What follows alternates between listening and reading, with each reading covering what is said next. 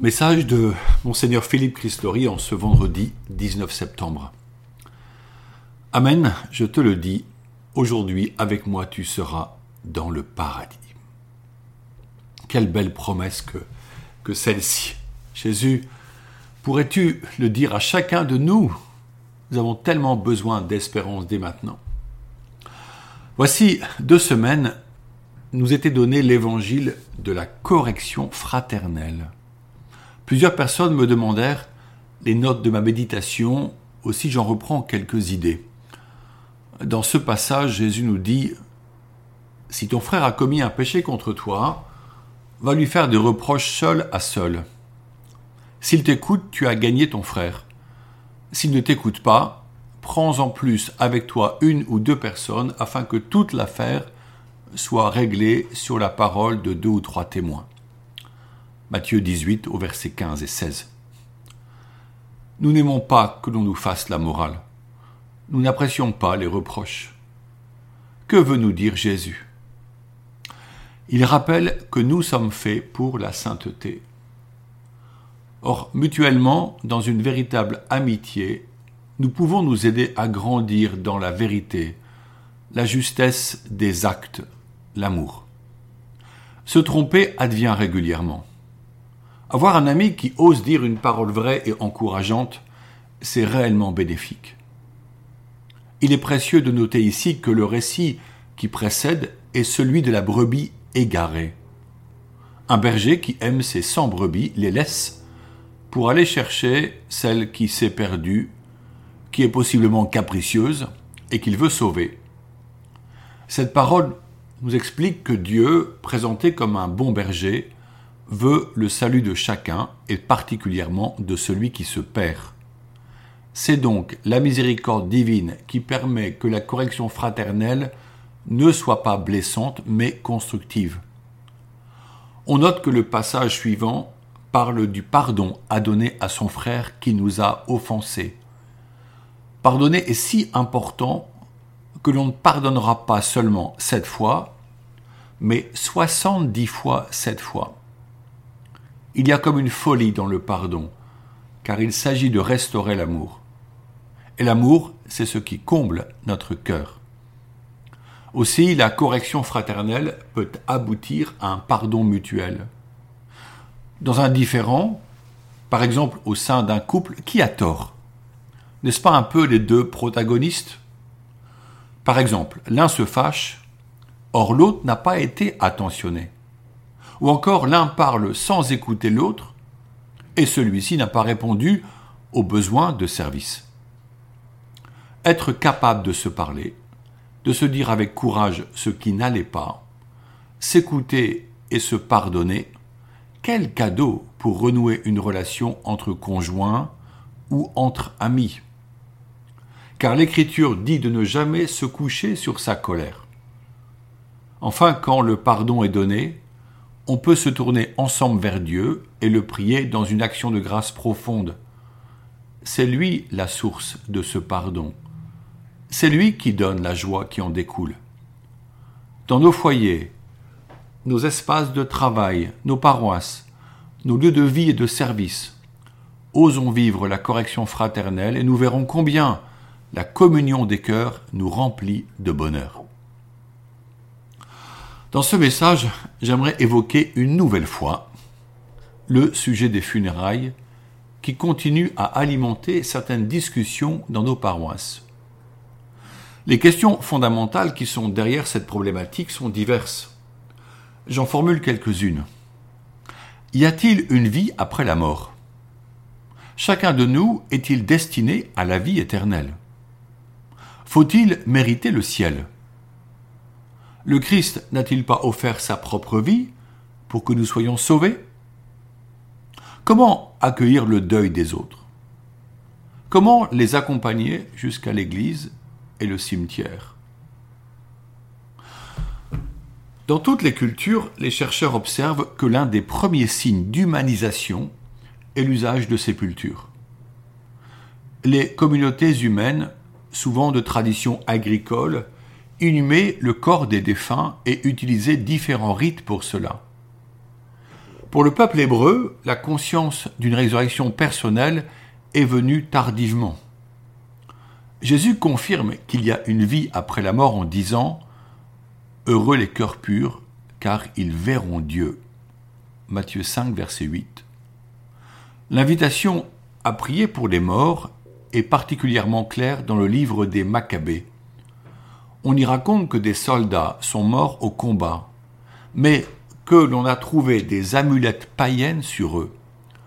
Aussi les vivants décident d'intercéder pour leur vie éternelle. Dieu se révèle miséricordieux au cours de la vie terrestre jusqu'à proposer une vie après la mort. Celle-ci se présente comme un cœur à cœur avec Dieu, une vision de Dieu, une plongée dans l'amour absolu.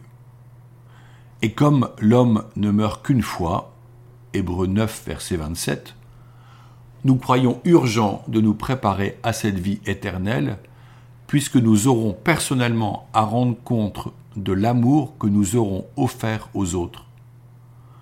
La révélation biblique précise qu'il y aura un jugement personnel. Certains parmi nous, et nous espérons une grande majorité, accéderont à la plénitude de vie dans la gloire du ciel, en présence de Dieu. D'autres se verront peut-être refuser l'entrée et iront là où il y a des pleurs et des grincements de dents. Matthieu 13, verset 42. Cela peut nous laisser indifférents ou au contraire beaucoup nous inquiéter. L'amour divin se révèle dans le fait que l'homme est libre de choisir le bien et rejeter le mal. Ainsi il se prépare à entrer dans la vie éternelle. Nous ne croyons pas à une prédestination automatique qui serait imposée par le destin. Le karma n'est pas un concept chrétien. Dieu a déposé entre nos mains le choix de le suivre ou de le refuser. Individuellement, nous sommes responsables tout au long de notre vie de l'amour que nous offrons aux autres. Mais il existe aussi une solidarité ecclésiale face à notre avenir. À cause de cela, nous prions ensemble pour nos défunts. Quand nous célébrons les funérailles d'un proche, l'Église intercède pour cette personne décédée, pour que lui soit pardonné ce qu'il a pu faire de mal et que soit reconnu ce qu'il a fait de bon dans le rituel des funérailles catholiques. Dieu entend la prière de l'Église, il la respecte. En effet, nous sommes le corps du Christ, nous sommes son corps. Le Christ lui-même, tête de l'Église, est venu parmi nous il a offert sa vie pour chacun de nous, afin que nous vivions son royaume. Le premier à en bénéficier fut celui qu'on nomme le bon larron, peut-être un criminel, qui fut crucifié à côté de Jésus. Cet homme se savait coupable et cependant dit à Jésus, Jésus, souviens-toi de moi quand tu viendras dans ton royaume. Luc 23, verset 42. Jésus lui répondit aussitôt, Amen, je te le dis, aujourd'hui avec moi, tu seras dans le paradis. Luc 23, verset 43. Nos célébrations de funérailles, qui rassemblent des familles et des amis du défunt, permettent d'évoquer sa vie. Mais elles sont avant tout la supplication vers le Seigneur d'une communauté chrétienne qui demande la miséricorde pour cette personne. Quand la messe peut être célébrée, le sacrifice Eucharistie porte vers Dieu, le Père, la demande pressante de sauver la personne des conséquences de son péché. C'est un grand acte de compassion car la Sainte Messe apporte le salut éternel. Il est vrai que beaucoup de participants venus par amitié ou par liens familiaux ne comprennent pas cela parce qu'ils n'ont pas la foi. Aussi l'homélie leur explique ces enjeux elle aide à comprendre que la tristesse due à la séparation peut être transformée en espérance lorsque l'on s'ouvre vraiment à l'existence de Dieu miséricorde. Ces personnes peuvent être touchées et pour certaines amenées à accueillir Jésus dans leur vie. Je ne peux que les y encourager.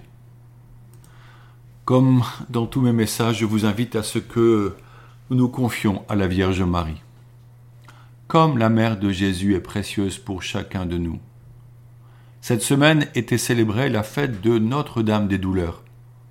Ces douleurs qui ont marqué profondément sa vie sont rapportées par l'Écriture sainte. La prophétie du vieillard Siméon, la fuite en Égypte, la disparition de Jésus au temple à l'âge de douze ans, la rencontre de Jésus portant sa croix, Marie debout au pied de la croix, la descente de Jésus de la croix et la remise à sa mère, et enfin la septième, la mise au tombeau de Jésus. Jésus aurait pu épargner à sa mère toutes les souffrances de sa passion, éviter qu'elle soit témoin de ses supplices. Mais alors, à qui pouvait-il confier ce mystère insondable de son sacrifice? Marie sera le témoin présent auprès des premiers disciples au début de l'Église. Avec la Vierge Marie, livrons-nous à l'amour. Maintenant je vous bénis au nom du Père et du Fils et du Saint-Esprit. Ensemble, prions l'Angélus. L'ange du Seigneur apporta l'annonce à Marie et elle conçut du Saint-Esprit. Je vous salue Marie, pleine de grâce, le Seigneur est avec vous. Vous êtes bénie entre toutes les femmes, et Jésus, le fruit de vos entrailles, est béni. Sainte Marie, Mère de Dieu, priez pour nous pauvres pécheurs, maintenant et à l'heure de notre mort. Amen. Voici la servante du Seigneur, qu'il me soit fait selon votre parole. Je vous salue Marie, pleine de grâce, le Seigneur est avec vous. Vous êtes bénie entre toutes les femmes, et Jésus, le fruit de vos entrailles, est béni. Sainte Marie, Mère de Dieu, priez pour nous pauvres pécheurs, maintenant et à l'heure de notre mort. Amen. Et le Verbe s'est fait chair, et il a habité parmi nous. Je vous salue Marie, pleine de grâce, le Seigneur est avec vous. Vous êtes bénie entre toutes les femmes, et Jésus, le fruit de vos entrailles est béni. Sainte Marie, Mère de Dieu, priez pour nous pauvres pécheurs, maintenant et à l'heure de notre mort. Amen. Priez pour nous, Sainte Mère de Dieu, afin que nous soyons rendus dignes des promesses du Christ. Prions que ta grâce, Seigneur, se répande dans nos cœurs par le message de l'ange. Tu nous as fait connaître l'incarnation de ton Fils bien-aimé Conduis-nous par sa passion et par sa croix, jusqu'à la gloire de sa résurrection. Par Jésus le Christ, notre Seigneur. Amen. Bonne journée.